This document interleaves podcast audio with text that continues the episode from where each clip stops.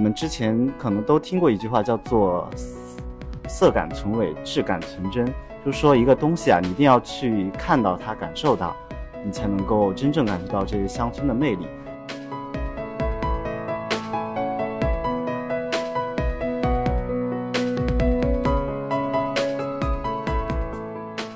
他说的这个就特别像就是社交网络时代这个传播的一个逻辑，就是平台化，就是你先把这个事儿给吹出来。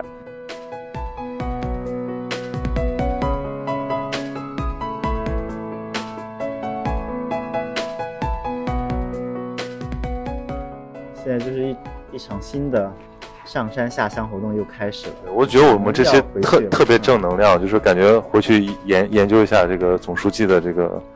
指示，就是确实好像我之前从来没有谈过乡村振兴，我以前也没写过乡村振兴，但我觉得好像去了很多地方，感觉在干的事儿就是说，就是你在设想它未来会怎么样嘛，这不就是乡村振兴吗？对对对，嗯。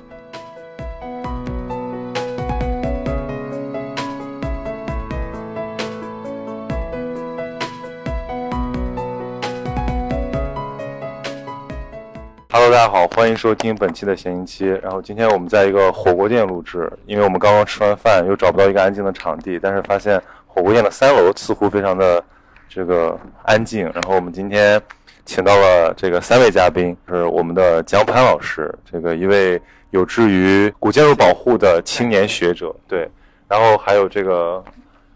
黄老师，一位非常有颜值有设计，对，就是在场这个局都蛮帅的，对，但我们不能聊一些就是跟专业没关系的话题，因为我们都是有内涵的人。然后还有我们的老朋友，就是著名诗人和就是古建筑发烧友肖水老师。然后我现在跟大家打一个招呼吧。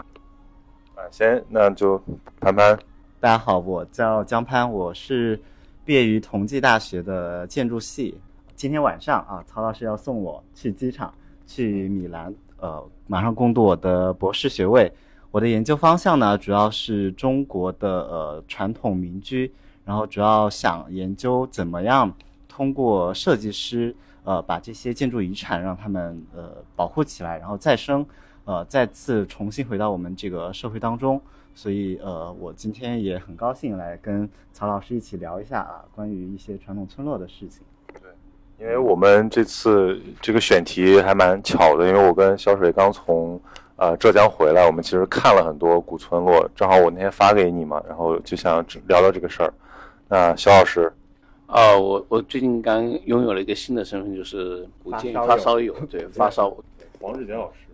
对，我介绍一下我的好朋友黄志杰老师。啊，我现在是在同济大学建筑系在读的硕士，然后我的研究方向是城市设计。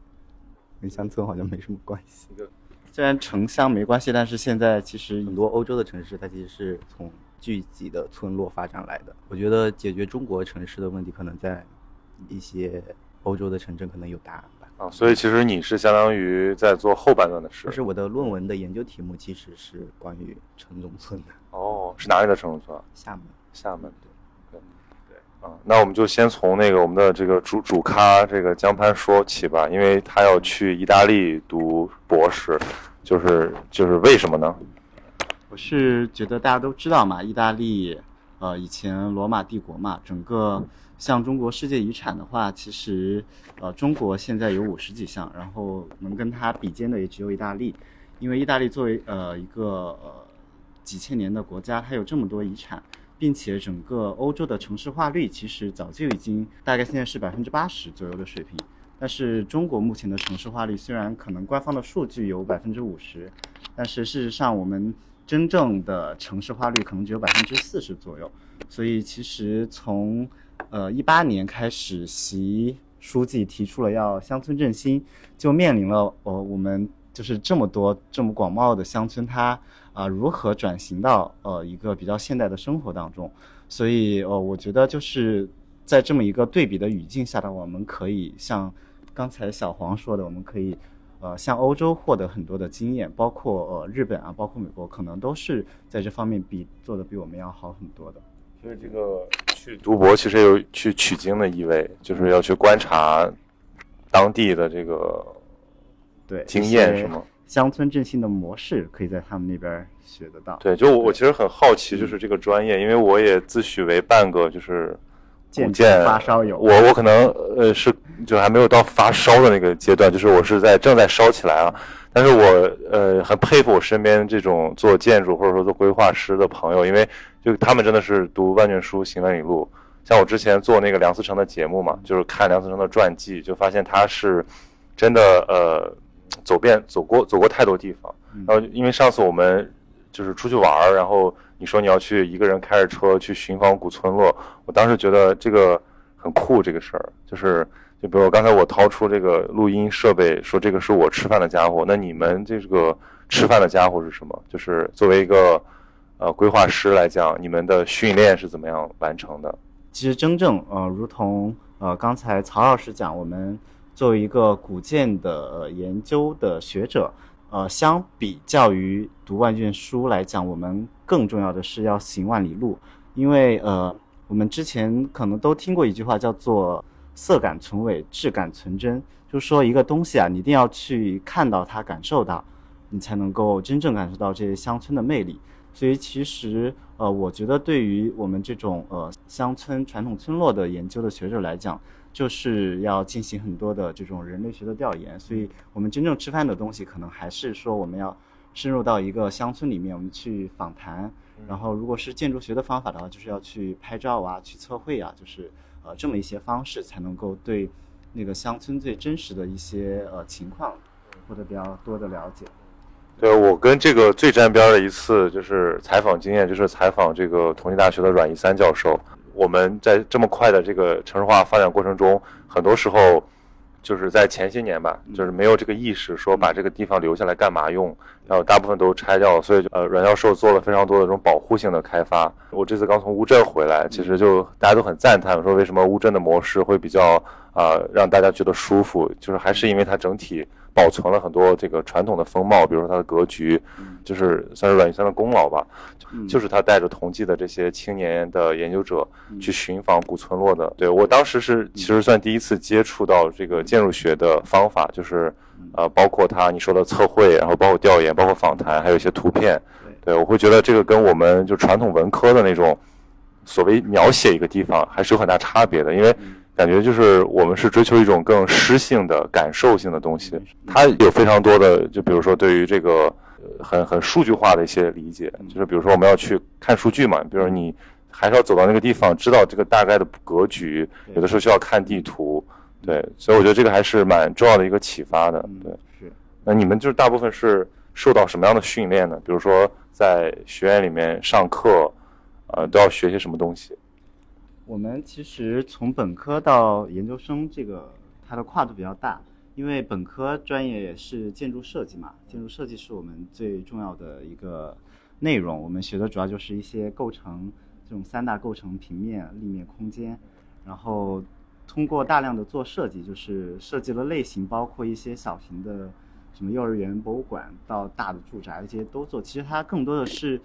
训练你一种，第一是审美的能力非常重要。第二个是你就是综合来解决一个实际项目的能力，因为整个一个建筑物它可能不仅仅是需要你有好看，它还涉及到好用，然后对一些空间对城市空间有一些贡献嘛，这是本科受到的训练。那么其实到了研究生阶段，因为专业方向的一个问题，就是我们相当于从一个艺术生变成了一个文科的。这么一个用了很多文科的这种学科的方法，所以我们就是到了研究生之后，我们学的所有的这些科目其实大概可以分成三类。第一类就是很偏历史的，就是历史与理论的课程，包括中国建筑史啊，或者是遗产保护理论这种。第二类是很偏技术的，就是我们知道我们面对一个像外滩这样的一些房子，我们可能去修，并不是说就用一个砖把它坏掉的砖给修掉了，因为这样修出来的东西是没有味道的，它已经色感和质感都已经不在了。所以我们要学到很多这种遗产保护技术的，就是我们要学一些什么物理啊、病理啊这样的学科，就是我们要识别它这种建筑的损害，它是由什么原因造成的，可能是因为下雨，可能是因为比如说甚至在平遥有很多那种孤窑的窑洞，它就是因为在旁边新加了一个新的建筑，对它的地基、对它的结构都产生了影响，所以第二部分的这种科目就比较偏理性一点，就是也有一些力学的学习。那么第三类的课程主要是关于管理的，就是像乌镇这样一个它的重要之处，其实阮先生其实发挥了很大的作用，但是它的作用其实并不在于设计，因为那个东西已经在那儿了，你可能不需要怎么设计。它其实更多的作用是它来如何策划这个古镇，就是想要让它既保存又发展，既能够保留以前这种格局，它的甚至是一些生活的这种氛围，但是呢同时又能让那些当地的居民能够享受比较好的物质生活。所以它其实在他做设计的时候，他其实考虑了很多策划的层面，他可能跟政府啊、跟开发商对接，引入一些产业，这样来统筹，让这个遗产得到再生。所以我们的这个学科主要就是这个三个方面的，一个是历史，一个就是技术，一个就是管理。听起来很复杂，怪不得那个建筑的本科要读5年，就是因为学不完，是吧？确实是，确实是。对，这我想到了梁思成，因为我去看梁思成的整个的职业生涯啊，就是他其实，他比如他去宾大之后，他其实并不是一个工程学生，他是一个就算美术生吧，就是他做设计的嘛。尤其是他的太太林先生林徽因就是美术系的。对，就是他们既做建筑的设计，然后也做建筑史，也做这种古建的保护，好像很全能。我不知道这个建筑系的学生是大家有一些鄙视链嘛？就是现在分工这么精确的时候，比如说你如果搞学术做这种古建保护，这种可能是不是还是比较少数的？就大部分是去比如规划院或者去一些公司里面做设计师，就其实就是问你们的出路了。王老师在找工作，让他来给我们讲一讲我们建筑学的一些比较好的出路。整个行业就是不景气，发展已经到了一个，就是那种开发阶段已经快要结束了，或者已经接近尾声，所以这个行业就不断的在缩水。但是那些设计师他的生命是很长的。对，我在北京还去看了安藤忠雄的展，就是人家已经80多岁了，人家的展览叫《青春》。你看到他最新的那个采访视频吗？他5个器官都好像已经就摘了很多器官，对，但是还是在工作。然后他的那个黑眼圈就是是有看到吗？看到了呀，黑眼圈很重，成为大家调侃对象。但是他就是一种怎么说，就励志人物，工作狂，不停歇的在做新的作品。那所以其实你们选比如城市更新或者去选这个走向古村落啊，所以对，这其实算是一个方向吧。就是说白了是这个学科发展到这个阶段它自然的一个趋向，是吗？对，因为国家的政策也好，已经从这种开发转到就是增量的开发转到存量的这种更新了。对，然后城市的存量更新无非就是现在在做的这些历史街区啊之类的，然后乡村可能是更广阔的一个领域吧。其实你看那些国外的就知道，像欧洲啊、美国啊都没有这么大规模的开发的项目了。就是所以它还是因为我们其实现在的道路基本上还是他们走过的，对，所以其实可以看到我们的未来就是从这个大规模快速的发展变成这种，要么是城市空间的这种精细化管理啊，然后这些建筑遗产的让它再生啊，就往这些方向上靠的了。对。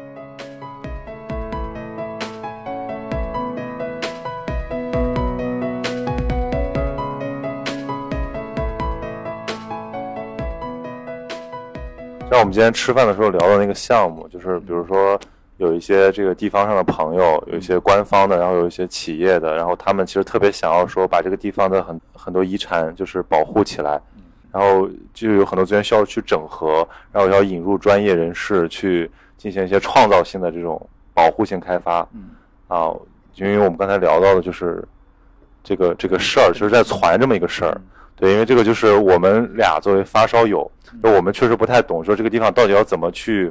规划，或者说怎么去它幕后有哪些东西。比如我们只看到平遥留下来了，乌镇留下来了，但我们不知道这背后到底发生过什么事情。对，所以其实还是蛮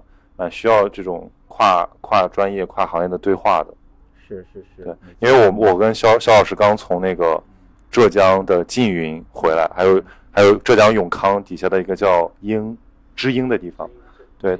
对，他们俩这两个都是就是算是千年古镇吧，就是大概现在还保留了非常多的这种传统的民居祠堂，然后格局也基本是老的，所以走了几天下来觉得还是非常震撼。其实我这次我就去永康，我觉得特别有意思一个事情就是，其实我们也是从网络上认识的一些朋友，然后就去真是网友，就通过微博认识网友，然后那个朋友就说：“哎，你来我们永康，你想看什么？”我说：“我只看全国重点文物保护单位。”他说：“我们永康好像没有。”然后我就说了一处，他就很惊讶的说：“这个地方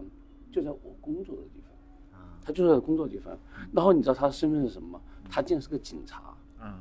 他是警察，他算是我的读者，就是他一个警察来喜欢读诗歌，然后就通过认识我，然后我们就去了永康以后，就跑到他那个全国重点文保那个地方去，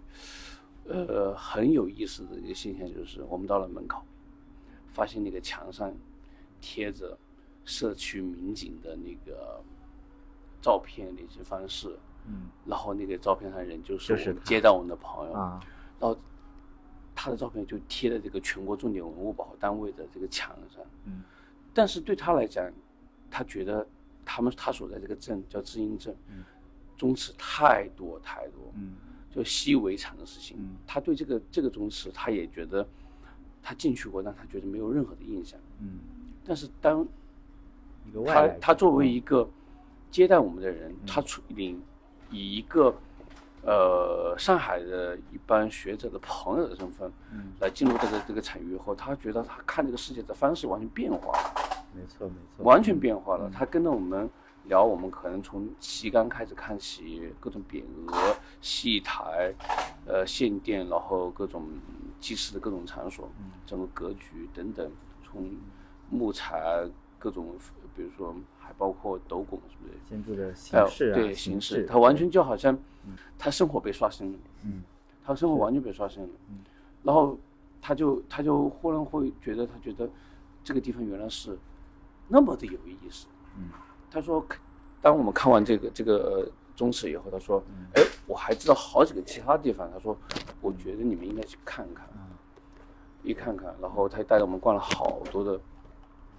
宗祠古镇，然后被我们带到缙云去，他重新觉得好像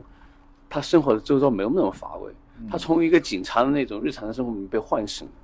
我觉得这就是我为什么我愿意去花那么多时间去看全国重点文物保护单位。我觉得我在上海这个城市待太久了，上海这个城市对我来讲，可能是一件很好的衣服，也是一个很好的棉袄，就是我们在这里面能够很好打造生活嘛。那当我们被这个棉被一种惯性的思维、惯性的审美所束缚以后，我觉得我们需要通过某种方式，不断去走到各种生活的现场去，也是走到各种艺术的现场去。那当然，对我写作者来讲，或者说我作为一个大学教师来讲，我首先是希望能达到艺术的现场去。但是很明显，就是我们在这个过程中，如果我们不去这个艺术现场，我们就不可能跟警察去。这种警察去打交道，对吧？然后会对也不可能走到那种生活的现场去。就是说，一个场景里面的人是非常重要的，特别重要。我们忽然发现，原来普通的民众也好，警察也好，或者什么样，他们也有他们的需求，也需要我们大家去通过某种方式去点燃他们，让他们意识到，不仅意识到生活是很多色彩、很多艺术审美的过程，同时也好像不是那么匮乏，就是周遭不是那么匮乏嘛。那还可以大家一起来保护很多的历史的记忆。这个上价值上的太早了，这个应该聊到最后说。就我们这次去考察挺好玩的一些事儿，就是说他刚才讲的带我们的这个警官朋友，还有就是我们去了当地，比如说招呼人家的，比如说村支书啊，包括一些那种热情的村民，就是他们会主动带你就是逛，然后非常自豪的介绍，然后就是那个门票的那个检票的那个大姐，她就是这就是他自己的祖宗，对，所以他给我讲了特别多，就是就我们说这些东西绝对不是说你作为一个就是景区工作人员背下来的，因为他神采里面有非常多的这个自豪感，而且他其实知道的也远比一个就是作为景区的这么一个介绍要详细的都对，所以就他就是我们这次其实体验好的原因还是在于有非常多这个在地的人把他们的那种就是历史经验啊，包括他们自己的一些感触，就是给我们融到了这个对这个景区的感受之中。我要加一句，你们也记得我们去的最后一个池塘，是他们整个这个镇最大的池塘，但是从外面看这个池塘就是完全是新的一样，富丽堂皇，全部漆成红色的。对，就是我们去那儿的时候，因为我们看了非常多古色古香的，我们觉得很震撼。结果最后去了一个最大的，反而就是给修的，就是面貌一新。然后我们就因为那个村支书出来了，他说啊，我们这就是前些年，就是那个时候，大家对，其实还是这个，绝对是没有保护的意识。对，就是那个时候还是经济好的时候，然后就把它给翻修了，完全是按照这个当时的工艺，就给刷了红漆，就古色古香完全没有了。然后现在回头看来说啊。如果这个地方整体，比如说要去申什么文保单位的话，那这个是被破坏掉了。然后我们就说啊，很可惜。然后那个人村支书特别搞笑的，他说没关系，这个就复原很容易的。然后直接就把那个墙皮给扒了下来，就直接扒了撕下来一块儿。是那个朱漆，就是那个柱子。柱子他说我们当年只是在上面涂了一层漆，他说这个扒下来挺简单的。他拿手去抠，就抠下来了。但是他那个地砖也都是变成瓷砖了，就其实你去那儿就跟去一个假古董差不多了。对，就是这种感受呢。我在今年经历的最悲剧性的一次，就是大同古镇，就是这个耿彦博市场修的这个东西。大家如果去看一个纪录片叫《大同》，就是会知道这个过程是怎么发生的。当年就是这个就是阮一三老师，他就极力批评的，就是曾经在媒体上有对垒嘛，就是阮一三批耿彦波。因为耿彦波是一个还是算一个非常有作为的地方官员，他说他任大同市长期间，他说我要恢复大同作为一个古都的荣耀，所以大同的经济又不是很好，那要开发旅游资源，那就只能就是把那些破烂的古城都拆掉，然后修一些特别豪华的假古董。但他那个古城整个就是你从外面看气质恢宏，但进去看，第一没有烟火气，就是那里面的铺子都是空掉的，然后第二呢，他修的就是粗糙。它不是修旧如旧，这个案例还蛮有名的，因为它就是被破坏性开发。我有不同意见，因为我去过3次大同，就是说我对比一下以后，我觉得作为城市建设的话，我是耿彦波做了很多很重要的事情。那仅仅说古建的话，我之前去见到大同也是就是很破。耿彦波做一件事情就是把大同的古城恢复起来，就是它的城墙全部重建。但是它外围的那个北魏的那些或者明代的那个城墙它是没动的，因为之前的城墙已经完全破坏掉了，它只是把它重建。重建那个气势我觉得是做的很好，气势从外观上气势做的很好。如果你说从城墙上面那些楼就是角楼什么的话，我是仔细观察过，我觉得那些用料设计我觉得是非常不错的，包括它城中心的牌楼附近的那个城隍庙之类的，从设计施工来讲，我觉得设计用料施工等来讲，我觉得在全国所有的附件的建筑里面，我觉得已经达到最高水平。所以我觉得这里面就有刚才咱们讲的那个就是位置决定脑袋的问题，就是你比如说从一个这个文保专家的视角，他肯定是认为文化价值和历史价值是首要考虑的东西。但是你作为一个市政管理者，其实耿彦波还是一个非常有作为的市长。就我一度就非常想去采访他，因为他后来去太原做市长嘛，他退休了。就是我觉得这种官员在中国现在的地方官里面是很特别的，就是他首先他有一个作为山西人的自豪，他为什么就复兴这个地方，就是因为他有一个作为这个地方的人的那种内心的情感驱使。然后其次呢，他还是一个蛮文人的一个市长，他自己也写文章，他也发刊物，他自己我当时还查他资料，查了好多，就是他自己在那些什么建筑学或者说那种文化遗产的那种刊物上自己发的，就是讲他怎么想，就是他作为一个城市规划者管理者。然后你从那个纪录片里面也可以看到，就是他为了修这个大同，他是克服了非常多困难的，包括去世你不要拆迁对吧，然后大同又不是一个特别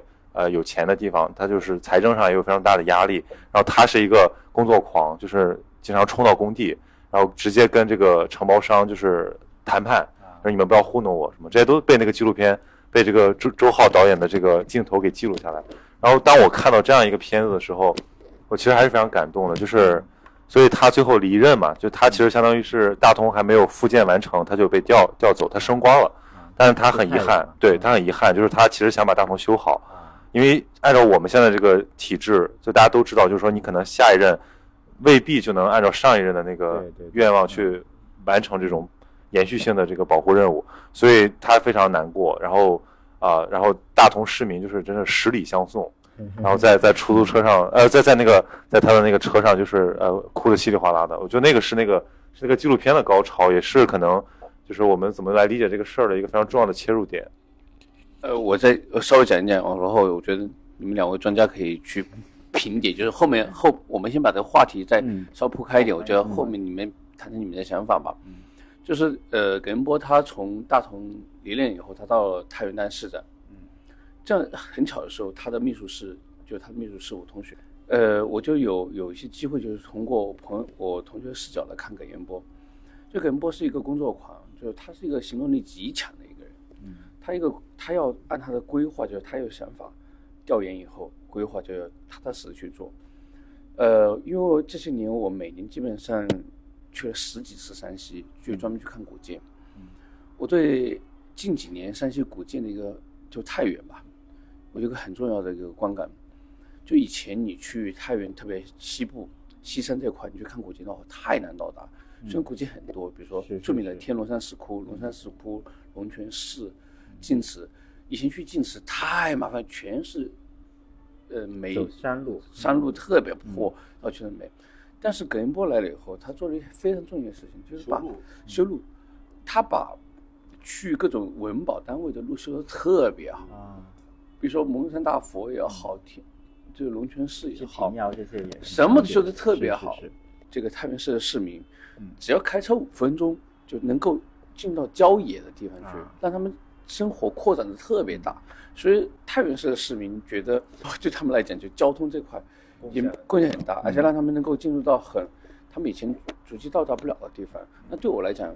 我很容易非常好的路，非常非常好的路到，比如说那个龙泉寺或者是什么，到晋祠都很方便，而且那些地方都保护的相对来讲，我觉得整个山西的保护的特别好。我提个问题，就是说，我觉得，如果在保护跟开发或者里面，你们会倾向于怎么样？然后你们怎么评点一下葛恩波的这些作为？其实，在学术界也都是有这样的疑惑。它其实用比较学术的名词来讲，就是真实性和完整性的一个矛盾。就是很多这种遗迹嘛，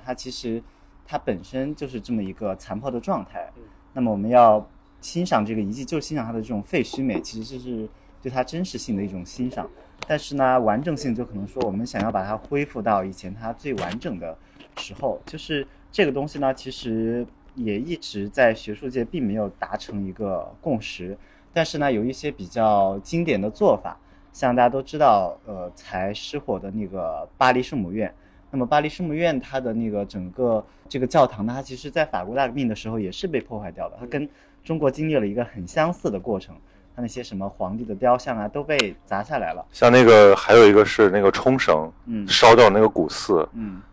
但其实它也是不断被烧掉，然后不断修复的，对。但是他们法国，它其实它的一个做法就是，它还是把那些雕像都用现在的一些材料把它们都恢复了，就是让普通的游客去看的时候看到的是一个非常完整的这个巴黎圣母院。就是整个各种雕像啊，它的立面的一个完整性得到了一个保证。但是呢，它又多了一个做法，就是它把以前被破坏掉的那些雕像都收进去了，都作为整个巴黎圣母院的一个展览的内容，就是让大家记住曾经有一段这么一个历史是可以让大家记住的。就是它并不会为了这个完整性而把一些事件给它抹去，就包括这次火灾，我相信那些很重要的一些文物修复专家也是会愿意把这个东西一些失火的这种痕迹保留下来，有点像留痕，对吧？就是把它那个过程记录下来。对，我们可能作为一个文物修复师，我们对它有价值判断会有的，但是我们更多的是可能是想把这些信息更多更完整的保留下来，它具体是不是应该要怎么样操作去理解，我觉得可能要交给读者，就交给读哈姆雷特的人来看。嗯，然后其实你们刚才讲到那个耿市长，我也觉得蛮有话讲。其实他当然他是对文物建筑他很热爱呀，他之所以修路啊修这么基础设施都是源于他的一腔热血，跟我们的这位发烧友一样，他也是个发烧友了。对对对，但是呢他可能在那个年代其实中国的文物建筑的保护这个还正起步，或者说还没有起步，可能就是因为发生了那么一些破坏性的活动之后才意识到这些东西的价值，才开始慢慢有专家他们可能会把自己的一些观点带进去，然后做一些修复的活动。其实现在上海在中国所有的大都市当中文物建筑保存的最好的就是上海。那么一方面可能跟这个地方的经济实力是有关，因为做这个东西很花钱。其实另外一方面其实还是跟有同济这么一所学校是很相关的，因为其实做这样一个东西的话，它是需要一些学者提出一些很好的意见。同时就是其实可能除了你们大家都知道的像阮先生这样的一些就是态度很偏激的，很就是很决绝的这么他，并且有一些途径可能到能够提意见到上面。像这次山西不是有水灾嘛，他可能也是做了一些贡献。其实还有一些同济人，像最老的什么罗小卫先生，像武江他其实曾经挂职过，就是上海的规划局的局长。他其实在挂职期间，他对整个上海的这种风貌的保护、风貌的这种协调方面是提出了很多非常实际的东西的。这是上海为什么能够保存下来的一个很重要的原因，就是所以可能我们建筑生还是需要更多的参与到这种实际的管理工作，它才能够发挥更多的作用吧。嗯，对，那师姐怎么想？如果你以后就是你的工作可能就要涉及到说去甄别，在这个具体的选择里面，以我的态度来讲的话，我觉得就是站在规划师的角度，不管是保护还是开发，其实都是要站在未来的视角上。你比如说你想复兴一座古城，比如说这个古城可能是从唐代开始建的，然后到清代明代它可能保留下来的现在的风貌，那你凭什么就觉得我复兴到明代那它就是有价值的状态？为什么不能直接把它复兴到唐代呢？对吧，审美的区别嘛。所以说我觉得就是哪个朝代其实不是最重要，最重要的是你怎么让它适应未来的发展。然后还有一个就是说其实古城的复兴它其实最大的难题在哪里，就是具体到人的身上，对吧？因为你看，你想想看，一栋建筑，就是我们从微观的角度，就一栋建筑来看，它可能历史发展之后，它可能一栋建筑里面其实已经住了好几代人，它可能原来是一栋宅子，就是一家人的宅子，发展到现在它可能有4、5、6代人，那这个房子的归属就很大的问题。这是一个从微观的角度。那从宏观的角度，你去复兴这个，你要去复建这个建筑的话，这个财政不可能只靠政府去一味的投钱，对，就是说还是要给它造血，让这个地方自己能活下来。对，所以我们关注的时候，我们在关注一座古城的复建的话，你肯定不能说全靠政府投钱，然后保护一些重点的东西，那跟我们的这个保护理念是不符合的。你必须保护到每一户，这个古城的格局才可能保留。就是他这个师爷说这个特别对，就是我和肖老师有一次去那个聊城，那是19年，就是我当时在做一个选题，就我为什么会去采访这个阮先生呢？是因为当时也是那个国家文物局跟那个住建部就联合发了一个通报批评，就批评什么哈尔滨啊、聊城啊、洛阳啊这个地方，就说他们这个就是文物建筑保护灾难，对对，就是给整坏了，然后。聊城的这个古城是一个典型的这种北方式的水乡式的古城，就是大概一个方圆1公里的这么一个古城。那它的开发的保护模式就是完全就是推倒重建，就是把那个原来的应该是明代的是吧的一个格局全部给摧毁了，然后就建了一些像房地产那种文旅房地产的开发项目，然后我们就觉得特别，就走在那边很恐怖，因为天色晚了之后，你发现那个里面空空荡荡，跟一个鬼城一样。那白天是个很好的旅游项目，风景秀丽，晚上就是觉得那个地方没有了无生气。那所以其实就是刚才讲的嘛，就是你如果是一个靠政府的拨款养着的这么一个旅游景观，那其实这个地方没有真正的复兴。对，就是因为它其实原本的社区已经解体了。对对。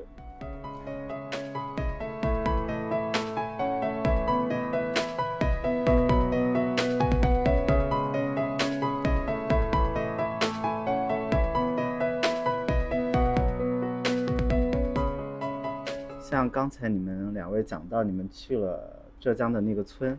你们可能就是觉得当地人他会对那个村子发现原来自己身边的东西这么有价值啊。其实这其实就是我们最近几年啊，它其实有一个转变，就是我们以前的注意力都放在一些像故宫这样非常高标准高规格的文物建筑上，但是现在呢，我们其实这些东西已经保存得很好了，开发的也很好了，但是我们更多的是一些就是活着的遗产，就是中国可能有列入名录的有6000多个传统村落，他们也在近期就是纳入到了保护的范畴之内。就是这些村子大家可以知道他们为什么美，绝对不是因为他们那些建筑有多么高的技艺，而是说他们跟周围的环境是多么的协调，他们本身那种街巷它带来的可能对那种人际关系的一种积极的作用，那种甚至是可能促进了他们那种乡风非常淳朴的一种风气，才是这个村子最动人的。所以其实我们现在在做保护的时候呢，我们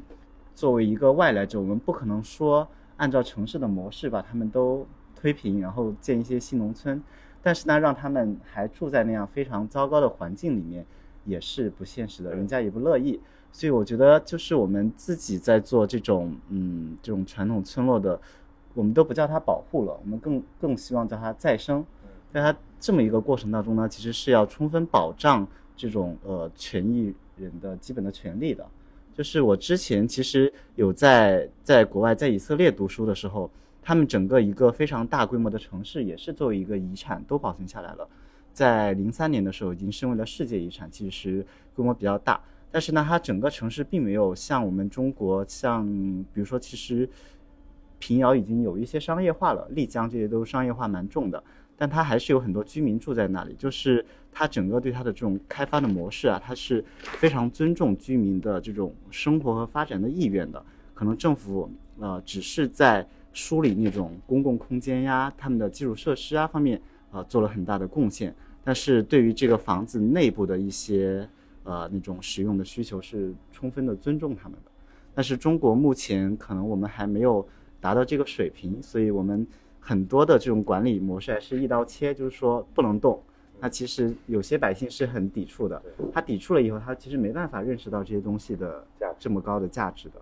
就这个我又有话说了，因为他提到丽江，这个简直就是我的一个灾难旅行，你知道吗？就是因为丽江世界文化遗产啊，然后我就信心满满的就是去看，结果就是兴高采烈看，然后失望，非常失望。就是我觉得它就像一个就是放大版的就是什刹海，或者说放大版的西塘，就是喧闹，然后而且它是完全照搬了一套模式。就为什么现在每个城市都有古镇都有古街，但是有的时候会让人觉得很乏味，是因为所有的都是一样的，就是那些配方的，比如说蜜雪冰城，对吧，就是等等等等这些，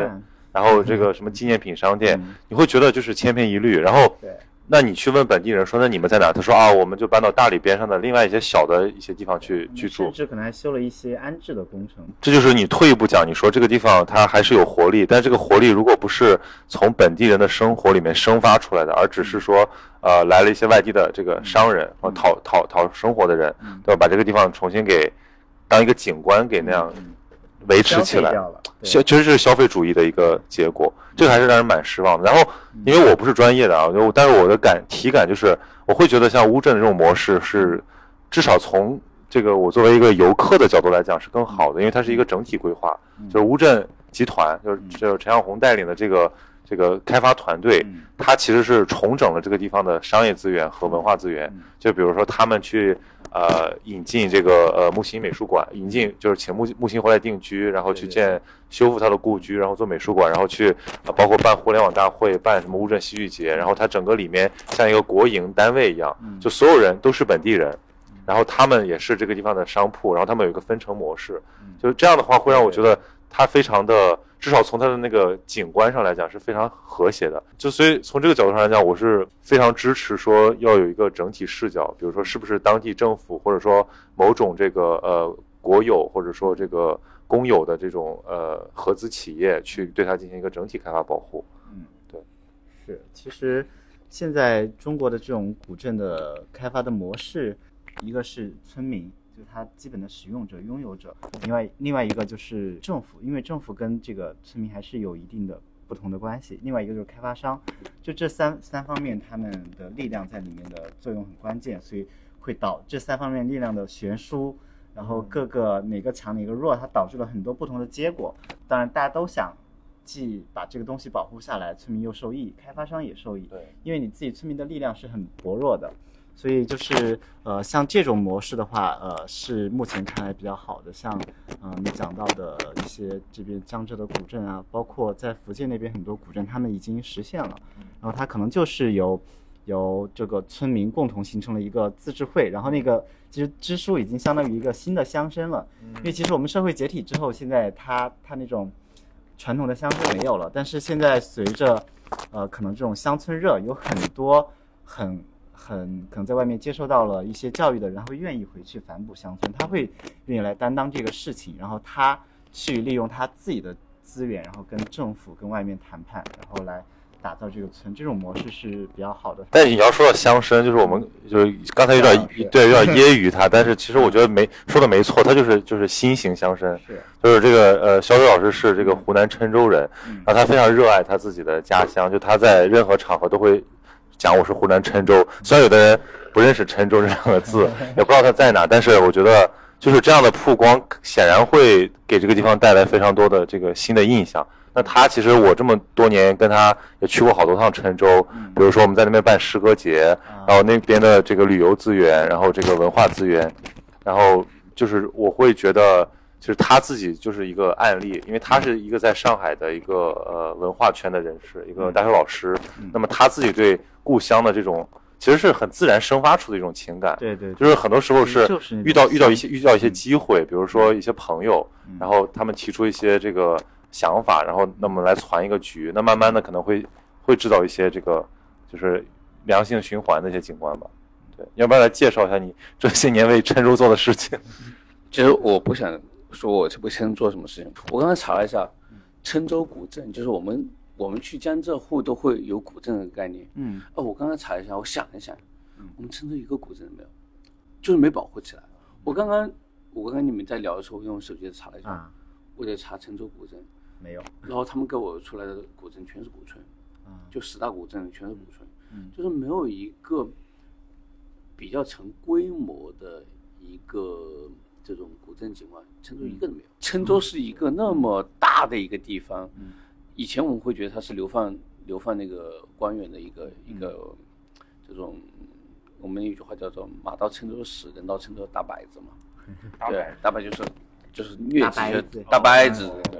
就这种状态。我们以前一直觉得郴州这个地方很贫瘠，没有文化，但现在我跑了那么地方，发现郴州还是蛮有文化的地方，包括中史的文化、古戏台的文化、昆曲的文化，但是好像没有一个地方能够把这些文化聚集起来，都很零散，都很散的，非常的散。比如说我们郴州是古戏台之乡嘛，就是贵阳，它现在保存了400-500座戏台，但是全是一个村一座戏台，或者说多少戏台，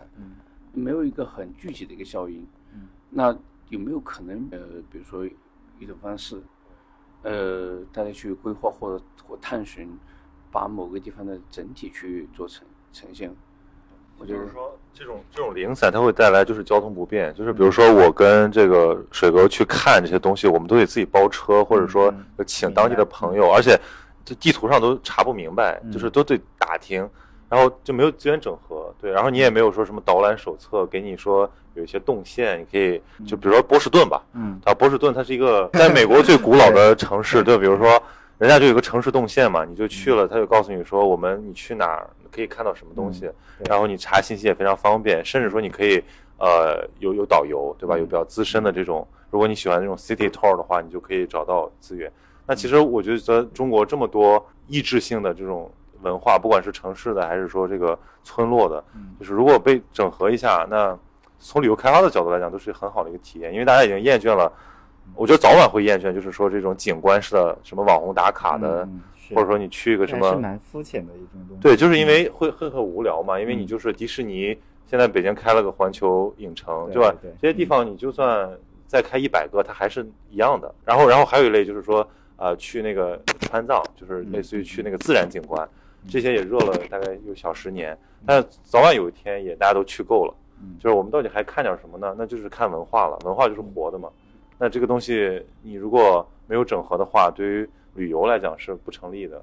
就是因为大家时间很紧张，然后大家其实是一个消费关系，那你就给我一点直接的东西就好嘛。对，其实你对于那些村落来讲也是，如果你真的只是去看一下，就是去可能走马观花看一下，对，从最经济的角度上来讲，对那个村落并没有带来什么，顶多可能就是买卖一点东西。所以现在对于这种传统村落的打造啊，还有一种模式叫做全域旅游，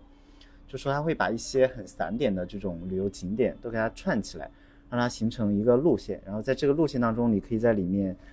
解决你的什么住啊、观啊、玩啊，甚至是看演出啊。就整个一套活动，你可能就是这么2-3天。其实这样的方式，它对于这种村落来讲是非常好的。嗯，说让我想起我们这次在那个金华去的另一个村落，那个村太有钱了，那个村叫圆洲村，就是圆周率的那个圆周，所以他们那个村口就是有个雕塑，就是一个派，一个派的符号。然后那个村有钱到什么程度，就是感觉他那个。就都像小别墅一样，都是像别墅区，特别像我之前在广东去过那种什么碧桂园整体开发的那种度假区，然后关键是人家在里面造景，就是有湖，然后湖上有块巨石，然后人家还有景观灯，然后关键是人家还有长城，就在远处的山上修了那种就是长城，就是真的有人说去会到那个地方旅游的，就是相当于一个度假区了。你喜欢这样的东西吗？因为我觉得它那个地方没有那种。就从我的角度来讲，我还是喜欢看一些，比如说像废墟这种东西，就是比如说这个东西它是几百年留在这里，那我觉得去看一趟。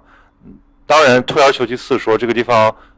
它的消费体验很好，那可能我去住一住也没有问题，对。否则你说在城市里面待着，确实是很乏味的一个事情。是，现在就是一场新的。上山下乡活动又开始了，我觉得我们这些特别正能量，就是感觉回去研究一下这个总书记的这个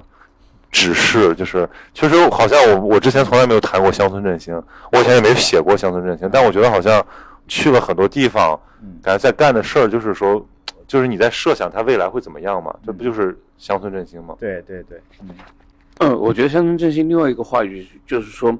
其实城市里面的人，他的生活空间已经不在城市里面，很多人不在城市里面，他已经扩展到乡村了。就是从乡村逃离出来那帮人，现在又回到乡村了。比如说我到老家的话，以前的话交通特别不便，去我外公外婆家需要3个小时，但现在修了4通8达的路以后，回去可能就40分钟。是。那我的那些亲戚们，他们都重新以有农村户口为荣。是啊，是啊。他们因为他们有宅基地，所以他们可以去建别墅。那乡村对他们来讲，就是成了有一个至少是一半的一个生活空间。那乡村振兴迎来了资金，迎来了一种经过城市熏陶的这种审美，或者说各种有物质要求的人，那怎么在乡村保留它原始的那种面貌，然后要适应新的生活要求？我觉得这块可能。可以做很多事情，想很多事情。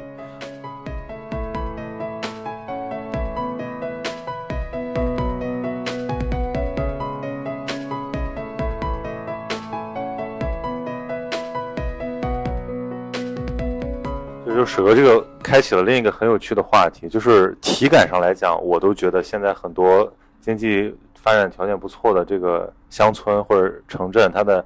生活质量是，就是人的体感是高，生活质量是高于这个大城市的。你想你在上海、北京，对吧？尤其在北京，你们住了一个什么10几平、20平的小房子，然后每天996社畜，这个跟你在回到这个家乡，对吧？可能因为现在这个网络重整了资源之后，你也可以过得非常富裕。关键是你的这个精气神就不一样了。就是这个，我就想引一个什么话题呢？就是说我老想喷一个地方，就是阿那亚，因为刚才我们讲说这个城市人已经非常无聊了，不知道该去哪儿了。然后这典型的就是一种重新的市绅化，就是你这个地方因为你的这些外来者，或者说你的这个城市中产的对生活品味的提高，然后重整这个地方的资源，比如说把地价带高了呀，或者说就把原住民给就是居住隔离了，对吧？大家成了不同的分区，然后导致这个地方出现的很多新的问题。阿那亚是这个样的，阿那亚是这个就是一个文旅开发房地产开发商在秦皇岛北戴河，它是一个居住区，然后它有很多网红建筑，它最早有什么孤独图书馆，这2年成为一个非常网红的一个青年聚居地。对，它当然人家首先是个小区了，人家是北京很多中产的住户，然后它的房价是高于就是当地的这个平均水平很多的。对，然后但是他因为制造这个文化景观非常成功，比如说他引进了美术馆，引进了什么戏剧工作室，然后办了很多戏剧节，办了音乐节，然后导致这个地方成为了一个城市小资年轻人的一个朝圣地。对，那这个就形成2种景观嘛，一种是人家在那儿买了房子的，定期过去度假，外来者。对，然后一类是在那边就是过去参加活动的，就把它当成一个旅行地。所以这也是我觉得可能是城市开发过程中遇到的一些问题，就是比如说你这个地方到底要怎么弄，对吧？你是继续在它原有的一些这个功能分区的基础之上进行复兴，还是说你就完全去给它用消费化的方式来给它重整资源？但是我们城市发展的开发模式，就是以前是传统的就增量，然后到现在更新就讲存量开发模式。然后当下我们的开发模式应该是流量开发模式，就像那个南头古城的那个案例，它是有一定历史，它是那个一堆教授学者研究城中村的时候意外发现了这个地方，就觉得有开发价值，然后他们做了一件事情，就是办了个艺术季，就像什么空间艺术季这种，他在里面做了一系列的活动嘛，然后之后就吸引了开发商，然后就是后来就是万科全面接管了这个项目，现在就已经建成了这个南头古城。就是万科进来之后，它首先是做了一些更新嘛，肌理它是保持了这个肌理，然后后来这个片区我觉得做的还蛮成功的，对。然后它同时居民，它原来的居民拆不动，所以它也保留下来了。所以我觉得整个片区就是做的融合蛮好，不同阶级的人都在这里，觉得就是一个这种开发逻辑嘛，流量开发。他说的这个就特别像就是社交网络时代这个传播的一个逻辑，就是平台化，就是你先把这个事儿给吹出来，至于它里面是不是名不符实，这个先不管，然后等着它的这个流量足够大的时候，自然有人有心人，或者说有适合的这个资源可以。然后后面资本介入之后，你主要就是一个管理的运营，如何运营，如何管理问题。对，万科做了很多种改造的项目，像上海的上升新所其实就是万科发起的。对，说到万科，就有机会可以找万科的人聊一聊，就是因为他们就是非常现在主打这个。但是比如说我们有那种滑雪的朋友跟我们讲说中国的这个雪场啊，中国的这个冰雪文化，因为我们要办冬奥会也在兴起，但是北方那么多非常好的这个滑雪场资源啊，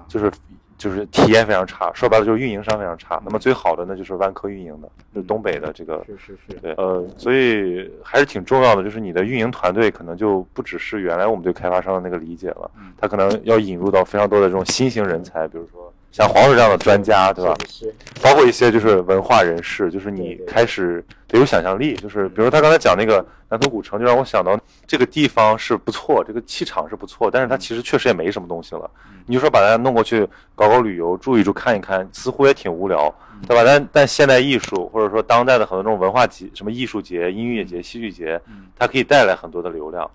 对，我想起那个万科当年参与这个古建保护项目，就是广仁王庙我知道那个。就广仁王庙是中国目前发现的3处唐代的建筑嘛？对，在山西它的结构是唐代的，它周围的环境整治是万科在做的，是，对吧？对。但是当年很火，就是说大家觉得这边本来是脏乱差的一个环境，然后万科投了很多钱，花了几百万，然后把它环境整治得很好。那当然他们认为是一个典范，然后我去了以后，我就震惊了，就是它本来就是个乡村嘛，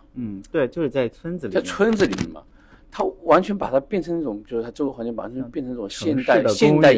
公园，对，艺术化，而且有点点那种，比如说那种有点日式的感觉，对，日本式的感觉，庭院的感觉。忽然你进去以后，变成一个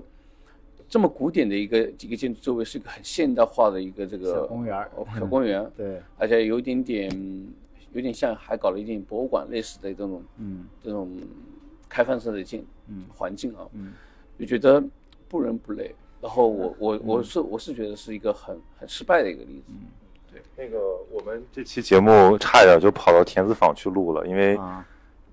田子坊也是啊，田子坊就是本来是一个作为一个非常正面的案例，就把这个地方留下来了。但你现在谁还就反正我是不敢去田子坊的，就田子坊进去非常灾难，就是我说的那种千篇一律的这个旅游上什刹海，对，后海那种。所以很难说，因为这个事情一直在变，对。但是呢，就是像田子坊这样的，就可能因为它是比较早期的模式，其实我们如果从现在的标准来看，它确实觉得做得不够好。但是它好就好在它好歹把那个东西留下来了。对。你如果想对它再做一些什么，你还有东西，还有那个载体在。现在很大部分的开发模式当中，就把那个东西给拆掉了。对。就我觉得它还是在当时那个语境下还是有一定的意义的，对，就是你保护一个东西，不能只保护它的物质，你还要连它的原本的人的关系、社会关系、形态，对，这些能保存下来，就是一同保护下来，就是那个完整性保护。你说那个古龙庙，就是你有一个很好的评价标准。我当时去玩的时候就问我说：“你们这边？”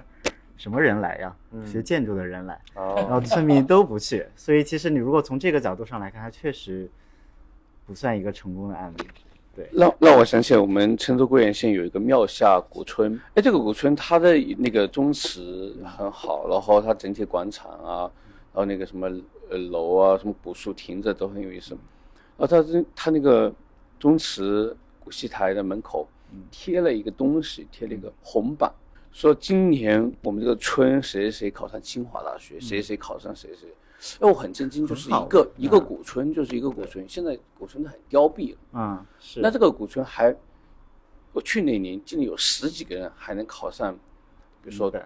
一本什么学校。但这个东西在整个中国的乡村，我觉得已经很少见。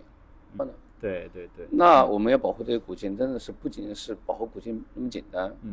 把整个人居的环境提升起来，怎么样通过某种方式让这些人都挽留在这个，不仅是挽留吧，至少挽留他们经常回到这个地方。我觉得真的是一个系统工程。是，就是从比如说从我们的这个传播的视角上来看，就是保护这个词就已经太狭隘了。保护好像就是有个客体嘛，就我们把人给圈起来，就是很像那种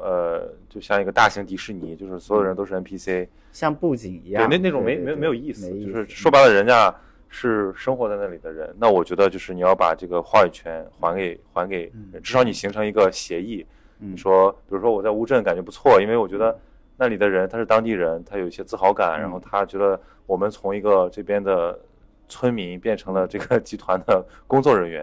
然后他从一个比如说可能第一产业的人。变成了一个服务业，对。哎，那这是一种整体的产业和生活方式的迭代，而不仅仅是说你就把一个什么东西搬到什么地方来，然后把这帮人移过去，把这帮人移过来，这个是比较粗糙的，还是对。就是同济的这个建筑遗产啊，我们有一个中心叫做历史环境保护与再生中心。其实你看这个名称就觉得我们做的东西真的不只是。可能像全国大部分文物系统做的这个保护的工作，我们想让它再生。那么这个再生其实不仅仅是这个建筑空间，或者是建筑这个载体它再生，而更多的也是让他们村民或者原来使用者的一些生活形态再生，然后它背后的那些一些价值观一些很重要的东西再生，其实是这样的。就是这就最后我们结一下，就是想到那个阮一三老师的这个，他在他的很多演讲里面都提到，就是这个刀下留城的这种感觉，就是80年代的时候，很多时候就是面临拆和不拆的抉择的时候，那不管是地方主观还是说这个舆情，当地人大部分都是觉得经济发展嘛，这是第一要务的。然后这个时候只有一些像这种先知先觉的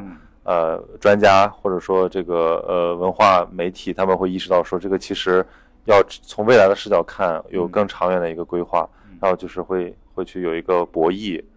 对。那我觉得我们现在可能就是要更加，就是我们已经过了那个阶段了，这个对很多东西是留下来了，但至于下一步要怎么走，还是有争议的，还是说要去探索的。对对对。希望你从欧洲带来一些好的经验，是不是？尽量。是。好。